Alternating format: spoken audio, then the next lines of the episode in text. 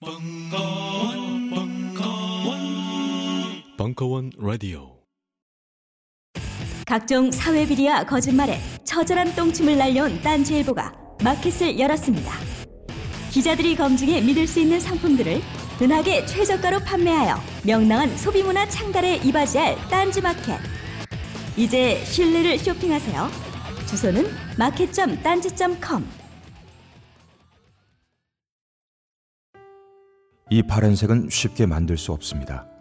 너무 진하지도 너무 흐리지도 않아야 합니다. 화학 염료나 약품 처리 없이도 그 빛깔을 잃지 않고 세균과 냄새에 오염되지도 않아야 합니다. 그래서 눈으로 볼 때보다 피부에 닿을 때 더 편안하게 느껴지는 그런 색. 국산 쪽만을 사용하여 텐셀 섬유 한 가닥씩 물들여 나오는 자연 그대로의 색. 바로 자연과 우리가 추구하는 색입니다. 자연 그대로의 색으로 만듭니다. 자연과 우리.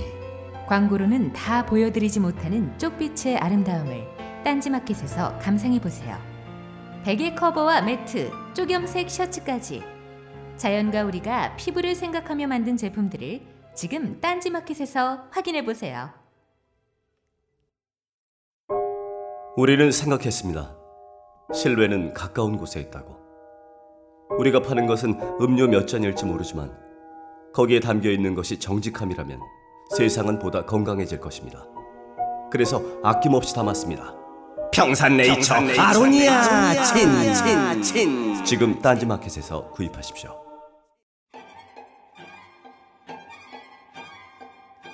김찬호 교수의 모멸감. 굴욕과 존엄의 감정사회학. 1강. 사람에게 감정은 무엇인가? 2부. 11월 6일 강연.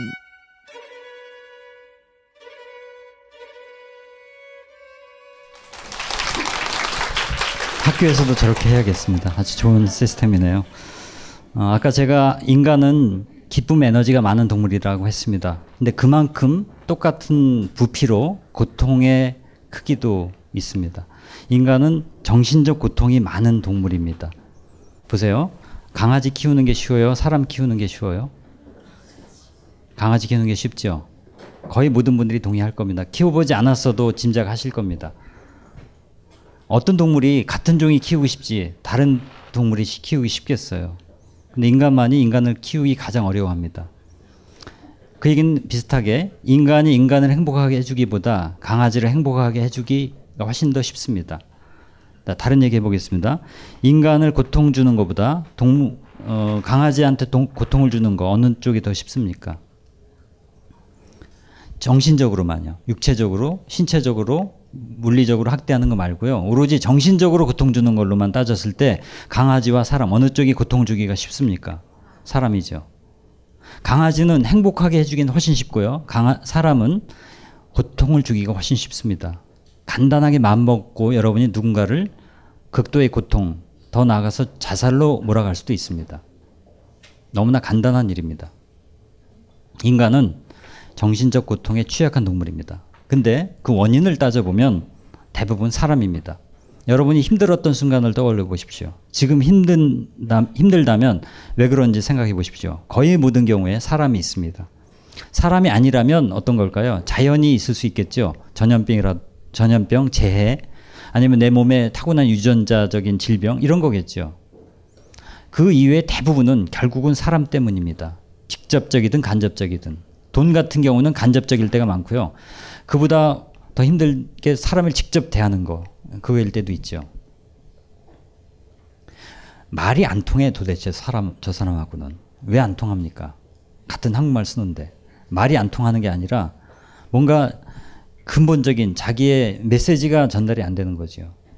논리적으로 문제가 있어서가 아니라 심정적으로 뭔가 막혀 있어서 그럴 때가 많습니다. 여러분이 가장 소통이 잘 되는 사람을 생각해 보세요. 가장 소통이 안 되는 사람을 또 떠올려 보세요. 그 두 사람 다 가족 안에 있는 경우도 있고요. 어떻든 어떻든 그 잘 되는 사람과 안 되는 사람의 경우를 보면 정서적인 주파수, 마음의 결 이런 게 작동할 때가 많이 있습니다. 우리는 소통을 늘 하고 살고 또 어느 때보다도 소통이 중요한 시대입니다.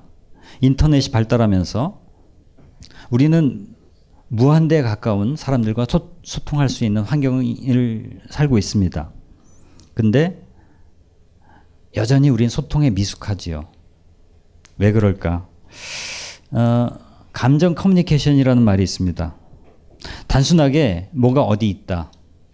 몇 시에 와라. 이런 소통은 동물들도 비슷하게 합니다. 정확성이 또 동물이 오히려 뛰어날 때도 있습니다. 사람이 오히려 뒤지죠. 벌, 어, 벌꿀들을 보면 어디 뭐가 꿀이 있는 거 금방 알려줍니다. 사람은 말로 그걸 전달하기 대단히 어렵습니다. 근데 사람이 더 어려워하는 건 뭐냐면 바로 자기 감정을 전달하고 그걸 이해받고 하는 거죠. 감정 커뮤니케이션 어떤 게 있을까? 하나는 음, 표현입니다. 아까 얘기했던 것이 여기서 다시 반복이 됩니다. 복습한다고 생각해 보십시오. 내가 갖고 있는 감정, 내 느낌, 이걸 정확하게 전달하는 것. 이게 참 어렵습니다. 말로 표현하든 아니면 다른 방식으로 몸짓이든 물건일 수도 있죠. 때로 침묵일 수도 있죠. 근데 정확하게 전달이 되면 좋은데 표현을 했다고 했는데 전혀 전달이 안 되는 경우도 굉장히 많이 있습니다. 뭐 그쪽에 문제가 있어서 그럴 수도 있습니다. 여러분의 감정 표현 방법 어떻습니까? 어, 그걸 누구와 함께 할 때 가장 쉽습니까? 또 하나는 표현의 다른 축인 공감이죠. 상대방의 감정을 내가 있는 그대로 느끼는 거죠. 저 사람이 전달하는 그 부피만큼 내가 수용하는 것. 그게 공감이라고 할 수 있겠습니다. 아까 인간이 다른 동물과 구별되는 두 가지 능력, 추론 능력과 함께, 함께 공감 능력 얘기했죠. 추론 능력은 뭘까요? 사냥에 실패하고 나서 내가 왜 그 토끼를 놓쳤지? 라고 다시 더듬어 보면서 아, 맞아. 거기서 내가 좀 이렇게 했어야 되는데 이게 추론 능력입니다. 근데 다른 동물들 그거 안 합니다. 그러니까 바 둑으로 말하면 복귀하는 거예요. 이거 안 해요. 그러니까 맨날 똑같은 방식의 실패를 되풀이합니다. 근데 사람은 밤에 누워서 이것저것 떠올려보고 다른 방식을 상상해 보면서 음, 대안을 찾습니다. 추론 능력이 있기 때문에 이런 문명을 거대하게 건설했습니다. 근데 그것과 함께 이건 데네피질의 문제고요. 추론 능력은 철저하게 예, 변연계에서는 이런 공감이라는 게 예, 작동하는 것이요. 공감 하나만 해줘도 어, 많은 것이 풀리고 연결이 되고 그런 걸 잘 알 수 있습니다. 자, 이 두 가지는 많이 얘기하는 거예요. 근데 저는 여기에 한 가지를 덧붙이고 싶습니다. 이건 마지막 시간에 더 강조를 해서 말씀을 드리겠습니다만 미리 예고를 드리면 진부한 표현 같지만 창조 이 말밖에 전 잘 안 떠올라요. 자, 위에 두 개는 뭐냐면 있는 거예요. 내 있는 감정을 표현하는 거고 저 사람이 있는 감정을 내가 알아차리는 겁니다. 근데 이게 전부일까? 보통 정보 전달은 그게 답니다. 아, 꼭 그렇진 않다. 아이디어도 창조가 있죠. 대화하다 보면 시너지가 납니다. 네, 감정도 그럴 수 있는 거다. 우리 오히려 그래야 된다. 즉, 진짜 감정 커뮤니케이션을 잘한다면 그건 단지 내 안에 있는 감정을 전달하고 저 사람이 있는 감정을 내가 읽어내고 그것만이 아니라 둘 누구에게도 없던 감정이 만들어지는 것. 함께 있다 보니까 희한한 감정에 사로잡히는 거 있잖아요. 될 때가 있죠. 만나기 전에는 그 누구에게도 그런 감정이 없었어요. 물론 그 감정은 때때로 느낍니다만 만날 때 그 시간에는 없었던 건데 한참 어울려서 놀고 대화하다 보니까 감정이 싹 트고 그게 커지고 그걸 하나로 묶어주고 사람을 이렇게 될 때가 있다는 겁니다. 의도적으로 창조할 수도 있는 거죠. 여러분이 누군가를 만나서 각자에게 없던 감정을 만들어 본 적이 있으세요? 예를 들어 유머 감각 같은 게 그런 거죠. 예. 한 예이지만 물론 나쁜 감정도 있죠. 어, 우울하게 만들고 막 화나게 되고 뭐 그런 근데 그걸 창조라고 하기보다는 다른 그러니까 이 얘기를 드리는 이유는 요새 뭐 트라우마다 뭐 내면에 상처받은 어린아이다 이런 얘기를 많이 하면서 막 뿌리를 거슬러 들어가는데 그게 다일까 하는 생각이 들어요. 음, 너무 막 과거로 음, 그 원인을 찾아 들어가는 것도 중요하지만 감정이라는 건 있다가도 없고 없는 듯한데 또 생기고 이런 거지요. 근데 그것을 어떻게 좀 더 내가 바라는 방식으로 그런 모습으로 만들어 갈까? 이것이 또 하나의 우리의 정서적 전략이 될 수 있지 않을까? 이렇게 생각을 해보는 겁니다. 이건 어, 세 번째 시간에 다시 한번 얘기를 해보고자 합니다. 어, 이 정서 커뮤니케이션과 관련해서 어, 요새 나오는 새로운 개념이 대화 지능입니다. 뭐 굳이 하자면 CI라고 하겠죠. Conversational Intelligence. 이 책 이름이기도 합니다. 우리나라에 아직 번역은 되지 않은 것 같아요. 외국의 어떤 어, 경영 리더십 이런 거 전공하는 분이 이런 책을 만들어냈는데 뭐 책을 읽지 않아도 우리가 짐작해 볼 수 있죠. 대화 지능이 뭘까요? 화술일까요? 말재주가 능란해. 청산유수야. 그럼 그 사람이 소통을 잘하는 걸까요? 소통의 상당 부분은 정서가 차지하는데 말 잘한다고 해서 소통을 잘하는 거 아니잖아요.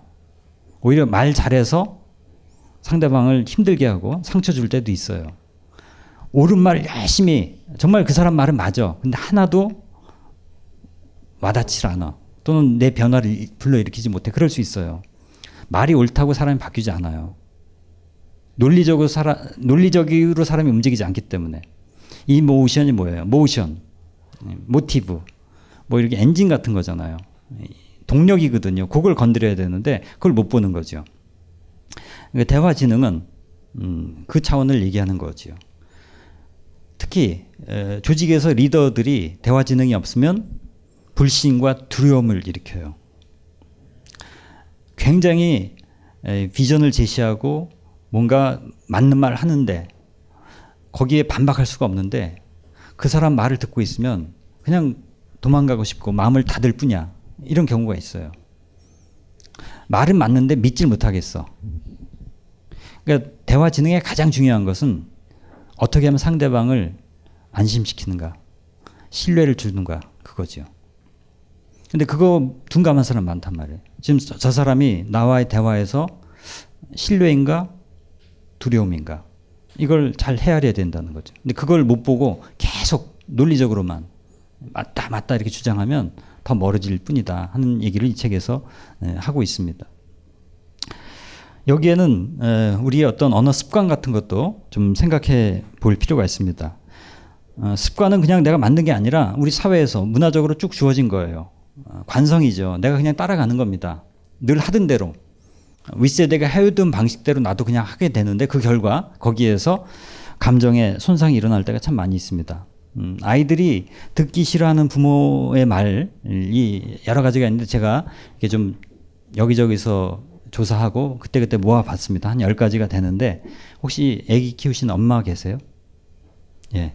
하나하나 넘길 테니까 아, 실 아, 그러면 미래를 상상하시고 한번 그냥, 그냥 평범하게 읽어보세요. 제가 남자 목소리 읽으면요 이게 잘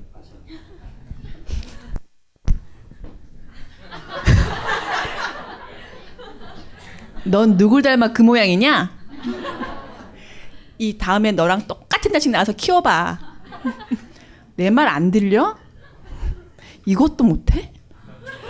그것도 몰라? 그런 식으로밖에 못, 못하겠니? 도대체 정신을 어디다 두고 다니는 거야? 몇 번을 말해 알아듣겠어? 엄마는 화내고 싶어서 화내는 줄 아니?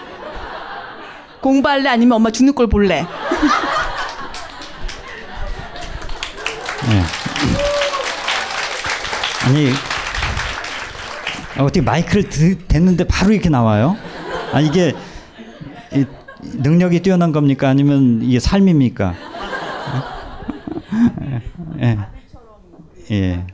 아, 아들, 저 남편, 남편을 생각하셨군요. 예. 예. 어, 하나도 제가 지어낸 말이 아니고 이런 기사가 나올 때마다 모았어요. 예, 이게 되더라고요. 이게 다는 아니겠습니다만 여러분이 집에서 가장 많이 들은 말은 뭡니까? 어릴 때부터. 비슷하게 지금 또 아이를 키우고 있다면 또 반복할 가능성이 많습니다. 근데 여기서 한 가지 포인트가 있어요. 제가 뭘 얘기하고자 하는가 하면 이 문장을 쫙 보세요. 하나 빼놓고 공통점이 있습니다. 문장의 공통점 뭐죠? 예. 물음표가 달려 있다는 거죠. 의문문이죠. 뭔가 질문하고 있죠. 근데 또 하나의 공통점이 있습니다. 질문인데 답을 요구하지 않는다는 겁니다. 내 말 안 들려? 들려. 큰일 나죠. 그러니까 대답이 아니라 말대꾸가 되고 이건 반항이 되죠. 자, 이건 이런 화법은 정말 우리가 피해야 된다는 거죠. 이건 부모 자녀만이 아닙니다. 회사에서도 마찬가지죠. 서류 엉터리를 왔어요. 상사가 이것도 서류라고 하였어. 그러면 예, 서류라고 하였습니다. 끝나는 거 아니에요? 그러니까 이게 그 화법의 기본인데요. 질문인데 그러니까 답을 요구하지 않을 때는 질문의 형식을 취하지 않아야 된다. 이게 철칙입니다. 어떻게 해야 되냐? 차라리 뭐 이걸 예를 들어서 학교에서 애가 와서 막 가방 여기 신발 여기 뭐 양말 여기 이러면 넌 손이 없니 발이 없니 이러잖아요. 그러지 말고 음, 이거 갖다 치워 이거 세탁기에 넣어 이렇게 딱딱 명령하면 훨씬 더 알아듣기도 아니, 행동하기도 쉬워요. 이렇게 다 그치면 감정적 반응을 하는 거죠. 그러니까 감정을 앞세운 겁니다. 사람이 이런 공격성을 들이대면 항상 방어적으로 나가요. 그러니까 머리가 아니라 가슴으로 대뇌피질이 아니라 변연계에서 먼저 발동을 하는 겁니다. 자기 보호 메커니즘이 작동하는 거지요. 그러니까 사람을 두렵게 하는 게 바로 그거예요. 음. 말은 맞는데 안 듣죠. 무섭게 했으니까. 몰아 세우니까. 이게 굉장히 중요한 겁니다. 근데 이게 어려워요. 근데 왜, 왜 이렇게 나갈까요? 저도 이렇게 강의하지만 화나면 이렇게 돼요. 왜 그럴까요? 점점 줄어들어요, 물론. 연, 연습하고 자꾸 자성하면 에, 이게 아닌데 아닌데 한 점점 줄어드는데 이렇게 왜 할까요? 답을 요구하지 않는데 왜 질문을 취할까요? 이렇게 하면 속이 시원해요. 예. 후련해져요. 속을 긁으니까. 그죠? 다른 나라 똑같습니다. 예. 우리 문화의 공, 우리 문화만이 아니라 어디든 이런 식의 에, 질문으로 공격을 하는 거 굉장히 많다는 겁니다. 그래서 어, 대화의 심리학이라는 책에서 이런 게 있어요. 흔히 감정적으로 되는 것과 감정을 분명하게 표현하는 것을 혼동하는데 그것은 서로 다르다. 감정적으로 되지 않고도 감정을 잘 표현할 수 있는가 하면 아무것도 표현하지 못하면서 극도로 감정적으로 될 수도 있다. 그러므로 감정에 대해서 제대로 분명하게 말하려면 신중해야 한다. 감정을 다룬다는 것 참 어렵다는 거죠. 그냥 감정에 끌려서 있는 그대로 표출시켜 버리면 전달된 것 같지만 사실 상대방은 아무것도 어, 뭐가 뭔지 모르는 채로 그냥 당황만 할 수 있다 하는 얘기입니다. 그 악순환인 거죠. 그래서 아까 어, 감정을 말로 표현한다. 뭐 어떤 복장 예시를 했지만 뭐 강남의 어느 카페는 그렇다대요. 들어가면서 자기 감정을 이렇게 표시해야 된대요. 뭐 이렇게 뭐 이렇게 온도계 비슷한 게 있어서 그거 어떠냐에 따라서 들어가고 못 들어가고 그런 거 아닙니다. 그러니까 감정이 특정해야지만 입장이 가능한 그런 건 아닌데 자기 혼자 한번 감정을 스스로 짚어보는 것 의뢰처럼 예, 그게 도움이 되기 때문에 하는 걸 겁니다. 여러분도 가끔 그렇게 자문을 해보세요. 너무 힘들면 감정 리스트 좀 가지고 자기가 주요한 감정 써, 써보고요. 음, 그걸 또 생각 안 나면 나중에 또 더 추가하면 되거든요. 그러면 아, 지금 내가 어떤 감정인지 예, 이렇게 적어 놓다 보면 훨씬 더 감정을 어, 거리두고 멀리서 바라볼 수가 있을 겁니다. 자 표현과 함께 공감 음, 이거 어, 아까 거듭 강조한 것이기도 합니다. 누군가가 아파할 때 같이 이렇게 울어주고 잊지 못하죠. 어깨에 쓰다듬어주고 한 그 장면 이런 것을 우리는 영화 속에서도 느끼고 또 테레사 효과 그런 것도 있죠. 누군가가 선행을 베푸는 거 보고 있으면 같이 가슴이 따뜻해지는 거. 뇌는 머리가 나빠서요. 착각을 해요. 자기 것 남의 것 구별 못하고 현실과 가짜를 또 헷갈려 합니다. 그러니까 상상만 해도 눈물이 나오고 영화를 보고 그 실제가 아님에도 불구하고 슬퍼하거나 분노합니다. 마찬가지로 다른 사람이 어떤 걸 겪고 있으면 자기도 마치 그 사람인 양 이렇게 느끼게 되지요. 근데 물론 개인에 따라서 온도차가 있습니다. 또 남녀차도 분명히 있고요. 여러분이 자기의 공감 능력 이런 걸 잘 생각해 보시기 바랍니다. 엄마들이 아기를 키울 때 공감이 참 중요한 건데 지금 아기가 몇 살이에요? 6개월이요. 이제 부모 교육 많이 받으시겠지만 애가 학교에서 어 아니 애가 바깥에서 맞고 들어왔어요. 어떻게 하실 것 같아요? 오늘 잘 앉으셨다 앞으로 앞에 예 애가 바깥에서 맞고 울고 들어와요. 어, 아 누가 그랬어? 아, 이게 이제 사실 규명하는 굉장히 이성이 먼저 작동하는 거죠. 객관성을 추구하는 건데 또 어떤 또 어떤 엄마가 있을까요? 음, 누구야 그러면서 나가는 엄마가 있어요. 예. 이게 일단 분노하고 보는 거죠. 그 다음에 무시하는 사람이 있어요. 예. 그까지 그뭐 그래 예. 사내 자식이 그런 엄마도 있어요. 그런가 하면 어떤 엄마는 끌어안아요. 일단 음. 아무리 자기가 보기 유치해도 일단 그 느낌 그대로 같이 느껴주는 이런 엄마가 있는 거죠. 어, 또 잠시만 안녕하세요. 저는 바다니 가득의 성재훈입니다. 보통 오뎅, 맛살, 핫바 등 다양한 이름의 어묵을 간식으로 때로는 반찬으로 많이 드시는데요.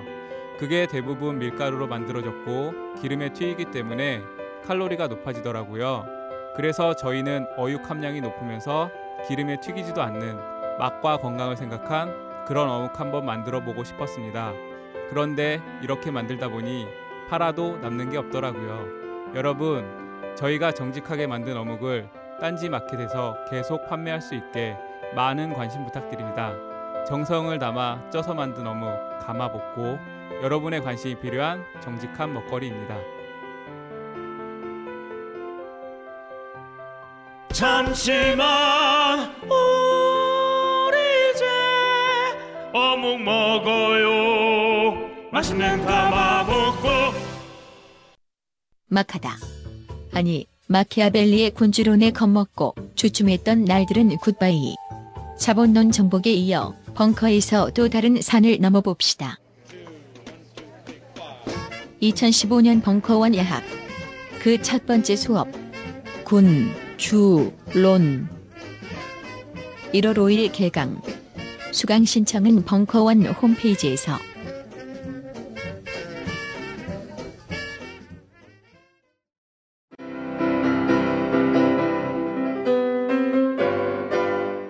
클래식은 너무 멀리 있거나 혹은 너무 가까이 있다.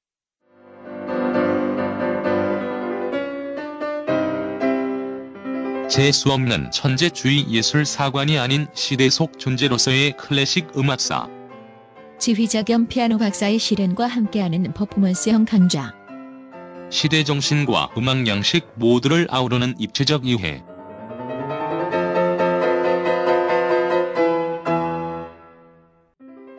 (2015) 벙커원 ultra special 클래식 끝판 48주 과정 강헌, 송창진 old 클래식 자세한 사항은 벙커원 홈페이지를 참조하세요. 어, 또 아이가 학교에서 시험 보고 왔습니다. 100점 맞았대요. 엄마 나 100점 맞았어. 그래. 그러면서 들어와요. 이 기쁨의 감정이거든요. 근데 이거 공감 못 해주는 경우들이 있어요. 어떤 경우일까요? 엄마 나 100점 맞았어. 수학 100점 맞았어. 그러면 이런 엄마가 있어요. 국어는 또 이런 엄마가 있어요. 기말고사가 중요해. 그런. 네, 제일 많은 엄마들이 어떤 줄 아세요? 너희 반에 100점 몇 명이니? 이래. 다 이게 대뇌 피질만 작동하는 거야, 지금. 애가 지금 기뻐하는 마음 하나도 없어요. 같이. 또 어떤 엄마는 이래요. 답안지를 똘똘 말아갖고 때리면서 진작 이렇게 할 수 있는 거 왜 안 했어? 막 그러면서 다그쳐요. 예? 그런 엄마도 있습니다. 예, 이게 예, 그렇게 되면 이제 점점 엄마와 아이 사이는 멀어지죠. 제가 얼마 전에 그 어느 학교에 초등학교에 강의하러 갔는데 부모 강의 끝난 다음에 부모 대상으로 제가 강의했고 그 끝난 이후에 교감 선생님이 나오셔서 자기가 최근에 겪은 일 하나를 말씀하시더라고요.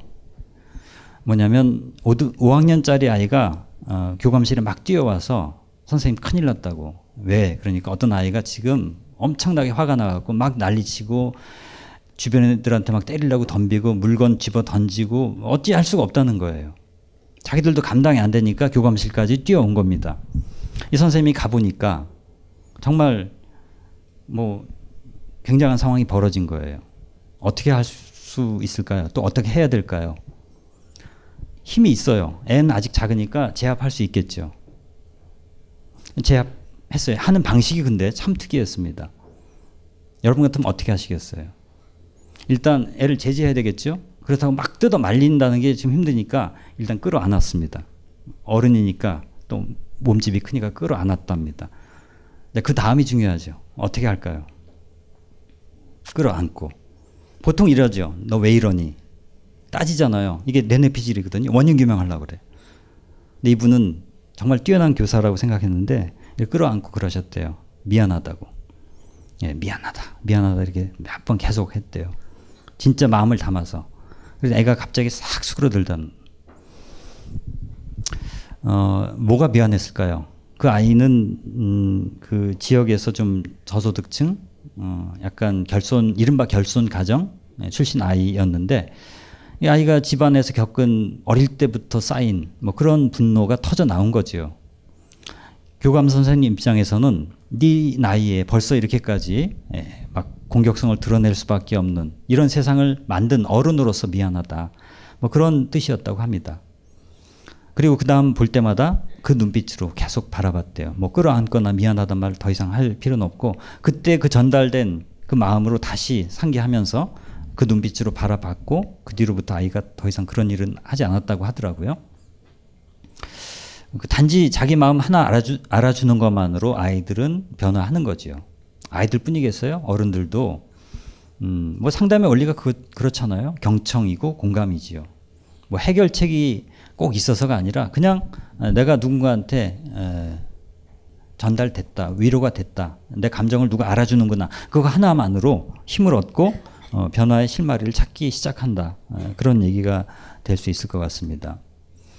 공감이 참 어려워요. 근데 감정 소통이라는 게 그런 건데 이런 대화를 봅시다. 아내가 아, 아파. 어, 남편 어디가 아프냐 그러니까 여기저기. 남편이 뭐라고 그랬을까요?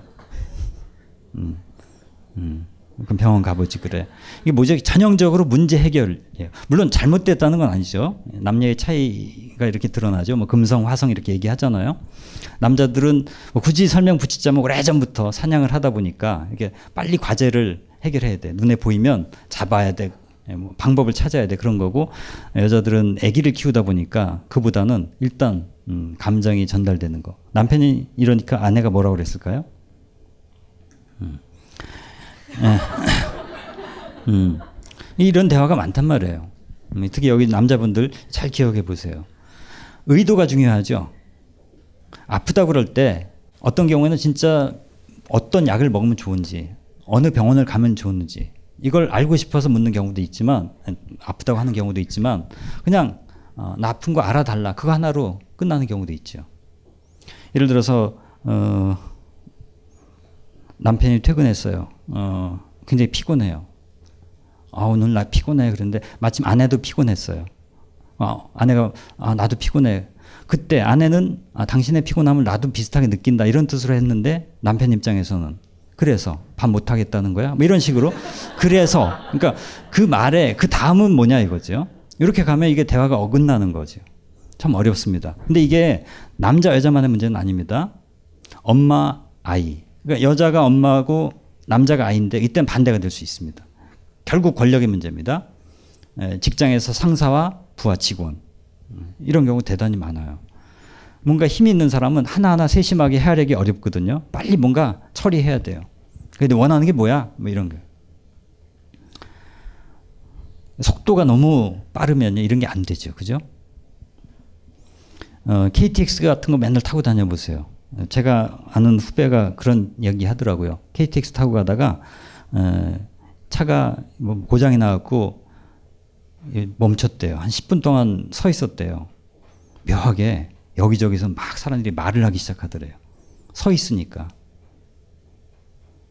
우리 그 무궁화호 있죠. 그거 타면 좀 그렇게 돼요. 비행 이렇게 곡선으로 가고 천천히 가면요. 대화를 많이 합니다. KTX 일체 대화 없어요. KTX 타고 말 걸어보세요. 큰일 나죠. 이상한 사람 취급받습니다. 뭐 드시겠어요? 이래보세요. 자리 옮깁니다. 그 사람. 예. 근데 그때는 차가 딱 멈추니까 여기저기서 웅성웅성 이제 말을 하더래요.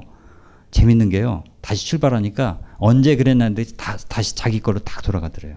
그러니까 우리 몸이요. 속도가 빠른 흐름 속에 있으면 급한 거예요. 급하면 음, 다른 사람 이렇게 보살피고 느끼고 이게 잘 안 되는 건지도 모릅니다. 그러니까 우리 사회가 지금 너무나 빠른 스피드 중독에 걸려 있거든요. 그러다 보면 어, 특히 힘 있고 뭔가 분주한 사람들은 특히 이런 게 안 되는 거죠. 그러니까 왜 우리가 공감이 어려운가 아, 그런 질문입니다. 음, 왜 그런 것 같아요? 공감 다 중요하다고 합니다. 공감의 시대 이런 책도 나왔어요. 나도 공감 잘 하고 싶어. 공감 받고도 싶어. 근데 왜 안 될까요? 뭐 워낙 그 사람이 그렇게 됨됨이가 공감을 못한다 이렇게도 할 수 있겠지만 또 다른 거 없을까요? 여러분이 어떤 상황에선 유난히 공감이 잘 안 되더라 돌아보건데 그때 그랬다 이런 게 있다면 그 뭐가 그걸 힘들게 했을까요? 내가 걱정이 돼서 그러니까 내 어떤 근심에 사로잡혀서 예 그런 것도 하나 있겠네요. 예. 내 안에 억제된 부정적 감정들 미리 이렇게 뭐 짜고 있는 것 같아요. 예. 뭔가 음, 여러 가지 분노, 아까 얘기했던 두려움, 여유가 없는 거죠. 공감하려면 좀 이렇게 빈 부분이 있어야 돼. 그 사람이 내 안에 들어올 수 있어야 되죠. 자기 방이 깨끗하게 정돈돼 있으면 손님 초대하기 쉽잖아요. 근데 집안 어지러 넣어 보세요. 잡동사니로 막 누구 보여주기도 싫어 보세요. 손님 초대 안, 못 하죠. 똑같다고 저는 생각해요. 자기 마음이 좀 이렇게 잘 정돈되고 가지런하고 내가 봐도 또 남이 봐도 괜찮다 싶으면 이렇게 열어요. 열면 이 공감이 되는 거죠. 내가 다가가서 공감하는 것도 있지만 맞아 드리는 것도 공감이죠. 품어 안는 거니까요. 그죠? 또 어떤 걸까요? 공감이 안 되는 이유, 그 방해물, 장애물, 뭐가 있을까요? 생각하는 기준이 달라서 어떤 예를 들 수 있을까요? 어떤 상황이나 경험이 있으신 것 같아요. 음. 예, 그러니까 너무 그 사람이 자란 환경과 내가 자란 환경이 달라서 뭐 그런 것도 분명히 있겠네요. 그러니까 무슨 말을 하는데 그 뭐가 그렇게 힘들어? 그런 사람 있거든요. 그 과기고에 가면 이건 또 생각 환경이 다른 거하고 또 다른데요. 카이스트나 이런 데 졸업한 사람이 얘기하는데 자기는 10시간 해도 안 풀리는 문제를 그냥 뚝 보고 풀린, 푸는 애들이 있대요. 수학이나 물리학 같은 경우. 또 그게 안 되니? 난 되는데. 그 한마디에 절망하는 거죠. 예, 그좀 타고난 재능이 발휘되는 분야에서는 그런 게 있거든요. 그냥 저절로 깨우치는 사람이 있다고요. 어, 공부가 가장 쉬웠어요. 그런 제목의 책도 있잖아요. 짜증이 나지요. 그죠? 예, 공감이 안 되죠. 공감, 공부가 어떻게 가장 쉬워. 그런 거. 예, 또 어떤 게 있을까요? 어, 제가 몇 가지 생각해 봤는데, 예, 감정의 낭비, 뭐 이런 표현이 가능할까요? 너무 여러 가지 것에 마음을 쓰고요. 화를 내고 막 상상하면서 밤잠 못 자고 온갖 것에 다 내가 관여해야 되고 막 안 되면 막 신경질 나고 이런 거 있잖아요. 예. 이게 그냥 넘기질 못해. 또는 음, 너무 많은 정보에 자기가 노출돼 갖고 그냥 이것에도 그냥 다 상황에 자기를 개입시키는 거예요. 감정을. 예, 그런 경우들이 있어요. 뉴스 맨날 보면서 막, 아, 이거 안 됐다. 그러고 막, 실제 자기 아무런 커미트먼트도 없으면서 그냥 정보 차원에서만 음, 이것저것 서핑하는 거. 저는 그것, 그러니까 여러분 너무 많은 뉴스 보지 마세요.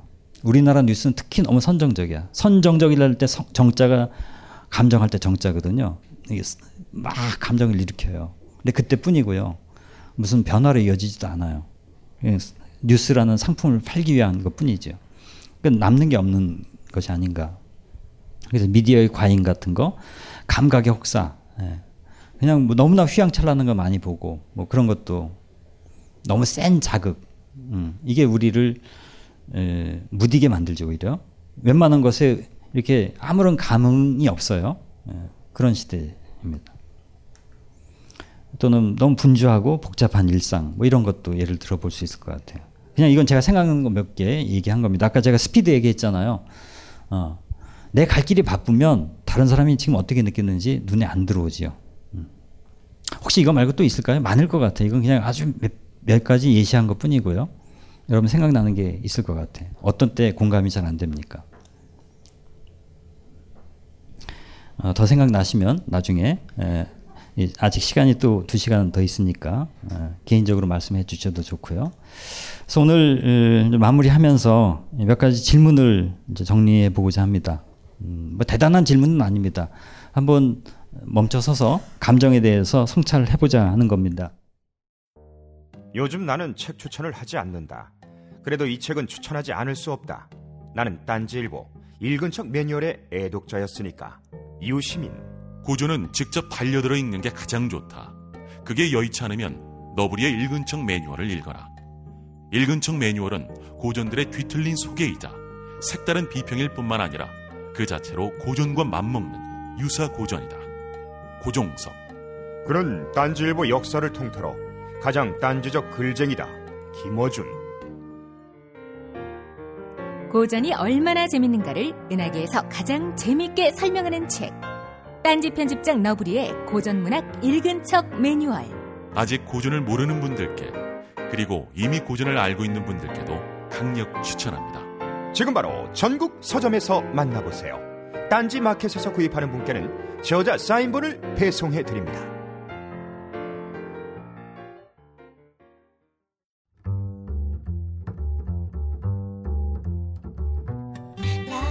계열사의 딴지 카페를 둔 딴지 그룹이 드디어 열게 된 커피 특활. 딴지 카페 팀장 바리스타 헛똑똑의 홈바리스타 사주 과정 커피 먹고 갈래요. 원두 커피를 홈에서 고급지게 내려주고 내려 먹고 할 수 있게 되고 홈바리스타라면 갖춰야 할 기구들까지 풀 패키지로 구비할 수 있는 기회.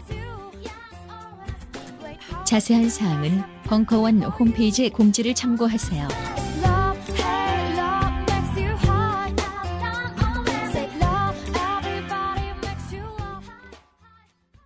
안녕하세요. 딴지마켓 조립 PC 전문 업체 컴스테이션의 이경식입니다. 혹시 알고 계십니까? 용산 선인상가에 빛나는 1층 130호. 제 머리 때문에 빛나는 건 아니고요. 저희 컴스테이션이 여러분들을 기다리고 있는 곳입니다. 2014년 가을 저희 컴스테이션은 전국의 컴퓨터 호객님들을 탈출시켜 주기로 결심했습니다. 더 이상 용산에서 어리버리하게 돌아다니지 않아도 될 우리 딴지스를 위해 신뢰와 정직함으로 컴스테이션이 선인상가 1층 130호에서 여러분들을 기다리고 있겠습니다.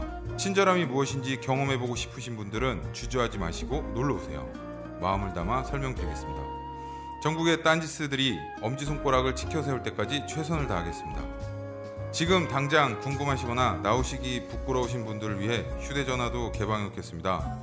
011-892-5568번 전화 주십시오. 고맙습니다. 컴스테이션은 조용한 형제들과 함께합니다.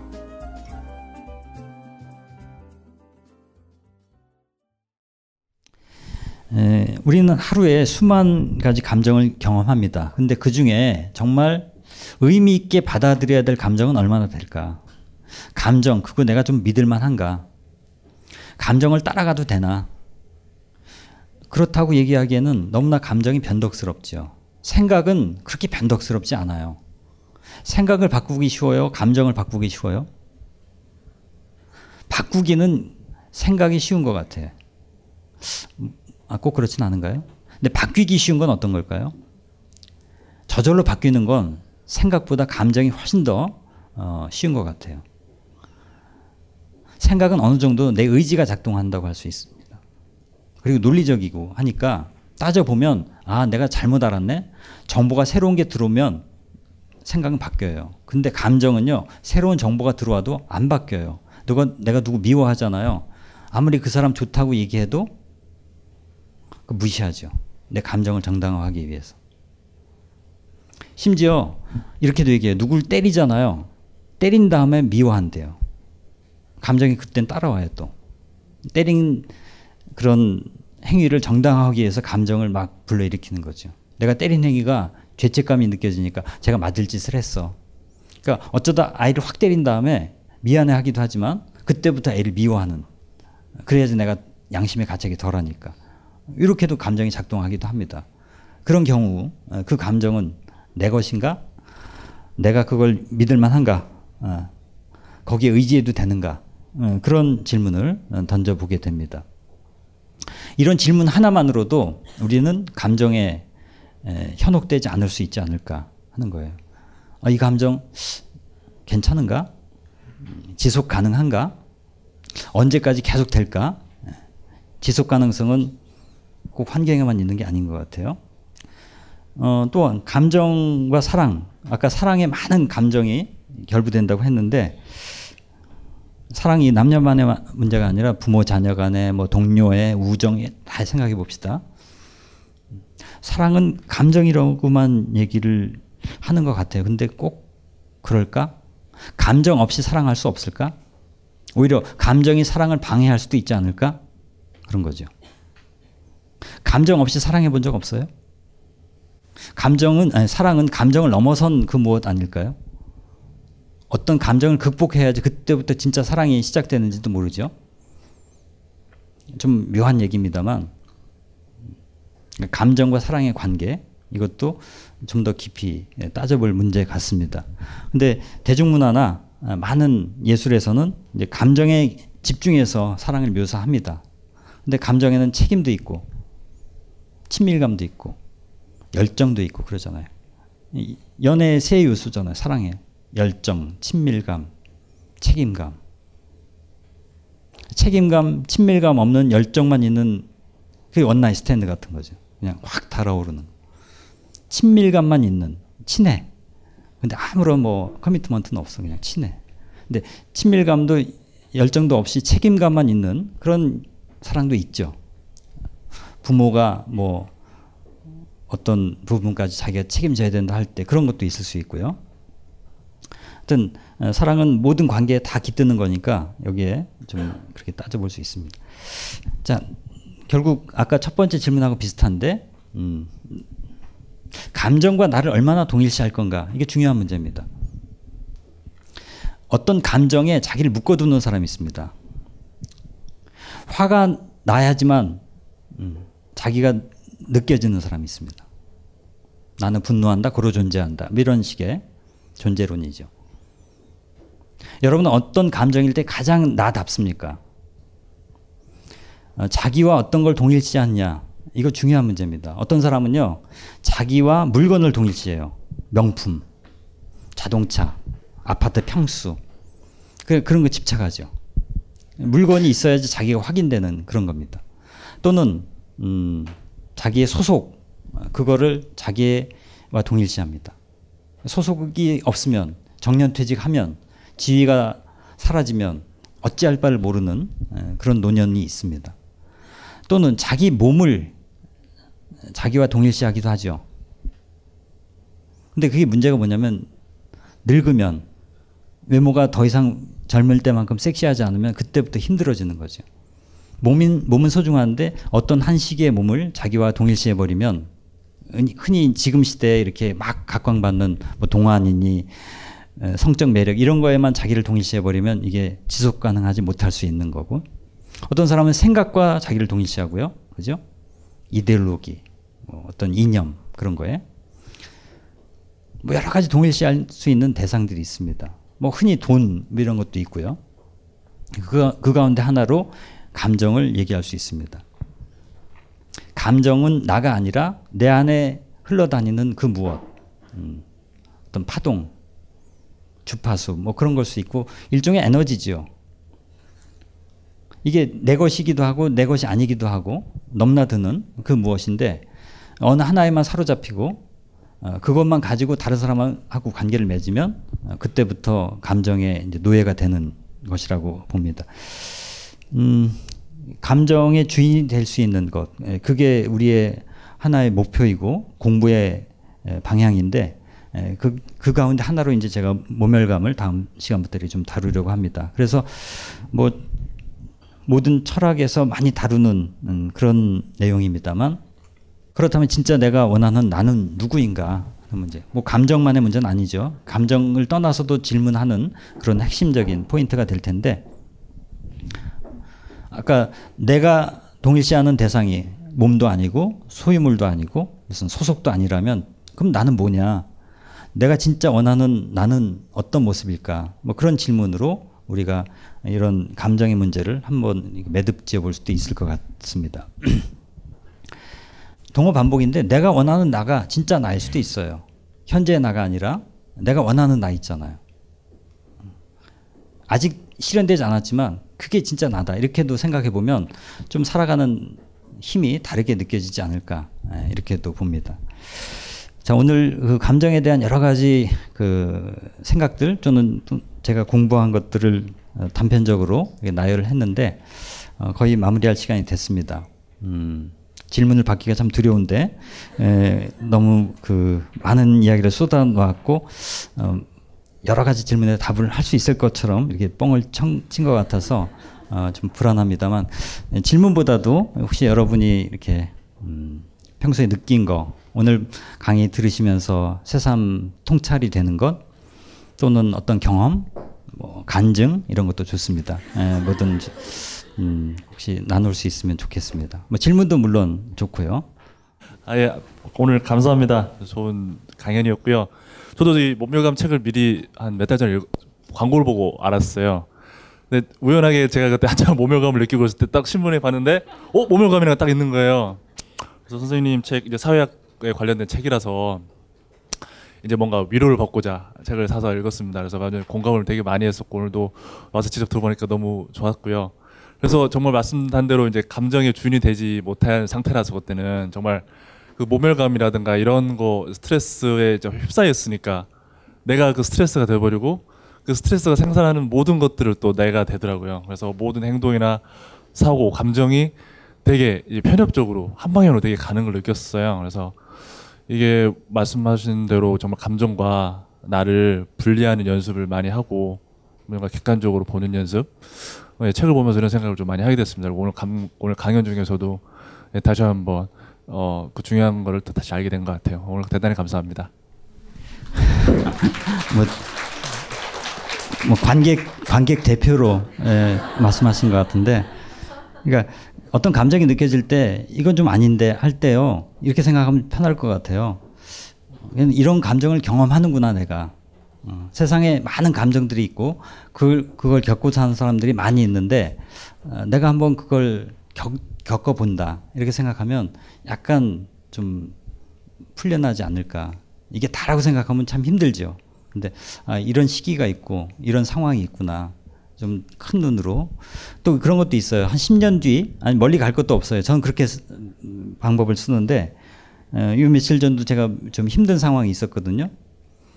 직장 관련해서 어떤 힘든 상황이 생겼는데 어, 하루 종일 참 우울했습니다. 근데 그때 이런 생각을 했어요. 1년 뒤에 이 시기를 떠올리면 오늘 이 순간을 돌이켜 보면 과연 어떤 감정일까?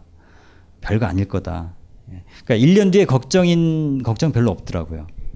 그때가 전부인 것 같지 좀 지나면 언제 그랬냐시피 싹 사라지는 그런 게 대단히 많더라고요. 그러니까 좀 시야를 넓게 시간을 길게 이렇게 보면 어, 상대적으로 축소되는 그런 감정도 많습니다. 그러니까 그런 그릇이 안 되는 거지 우리가 이게 마음의 그릇이 좁으면 좀만 뭐가 넘치면 그게 확 사로잡아 버리고 그런 것 같아요.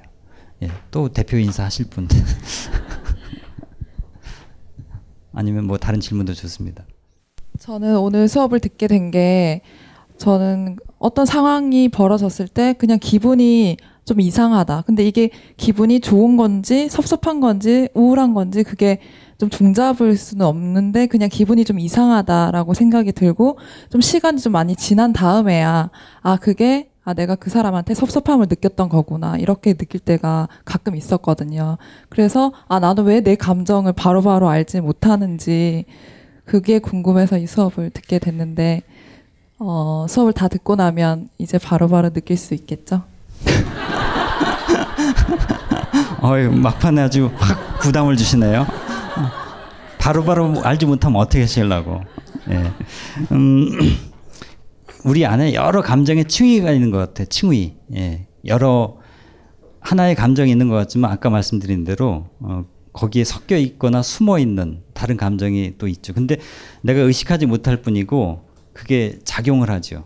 그러니까 헷갈리는 거죠. 내가 지금 인지하는 건 이런 감정인데 다른 감정이 또 에너지로 어떤 파동을 일으키니까 어, 인지하지 못한 그 무엇이 나를 굉장히 헷갈리게 만드는 이런 것 같아요. 그러니까 이런 감정에 대해서 어, 소설 같은 거 많이 읽고 어, 그 소설 안에서 묘사되는 감정들을 쭉 이렇게 따라가다 보면 자기 감정도 그런 눈으로 바라보는 그런 개념이라고 할까 틀이 생기는 것 같아요. 결국 인지라는 게 참 중요한 것 같습니다. 에, 우리가 언어, 개념 이런 것의 힘이 이걸 좀 포착하고 좀 이렇게 한 발 떨어져서 아 이거 이거 분별하게 하는 거잖아요. 지금 이제 분별이 안 되는 거거든요. 어, 분별. 그러니까 뭔가 안다는 건 분별하는 거죠. 끊임없이. 그러니까 일본어에서도 와까루 할 때 와까라나이 와까루가 분자거든요. 그러니까 뭔가 이것과 저것을 나누는 것 그게 이제 알아가는 거니까 어, 그 같이 가야 될 것 같아요. 신- 데네피질의 그런 의식적이고 논리적인 것과 에, 이런 감정을 또 다루는 그 힘이 같이 맞물려면 감정을 좀 더 자유롭게 다룰 수 있지 않을까 생각합니다. 예, 어느덧 딱 두 시간 흘렀습니다. 어, 다음 시간에는 모멸감으로 이제 본격적으로 들어가는데 어, 예고해 드리면 제 책에 CD가 붙어 있죠. 근데 음악이 쉽진 않을 겁니다. 책은 좀 쉬워도 음악이 쉽지 않을 거예요. 들어보신 분. 어, 왜 그렇게 쉽지 않은지 작곡가는 도대체 어떤 생각으로 그걸 음, 만드셨는지 직접 작곡가도 함께 모셔서 잠깐 곡을 이게 음반과 함께 틀어드리면서 연주도 하면 좋겠는데 그 연주자 네 분을 모시는 게 쉽지가 않아요. 워낙 좀 바쁘신 분들이라서요. 그 대신 CD를 중심으로 음, 작곡가의 굉장히 에, 놀라운 탁월한 해설을 곁들여서 모멸감을 느끼실 겁니다. 예. 여러분이 일주일 동안 어, 모멸감 많이 느껴서 어, 다음 시간 만나면 좋겠습니다. 네, 다음 시간에 뵙겠습니다. 감사합니다. 이 강의는 벙커원 어플에서 동영상으로도 시청하실 수 있습니다. 벙커원 라디오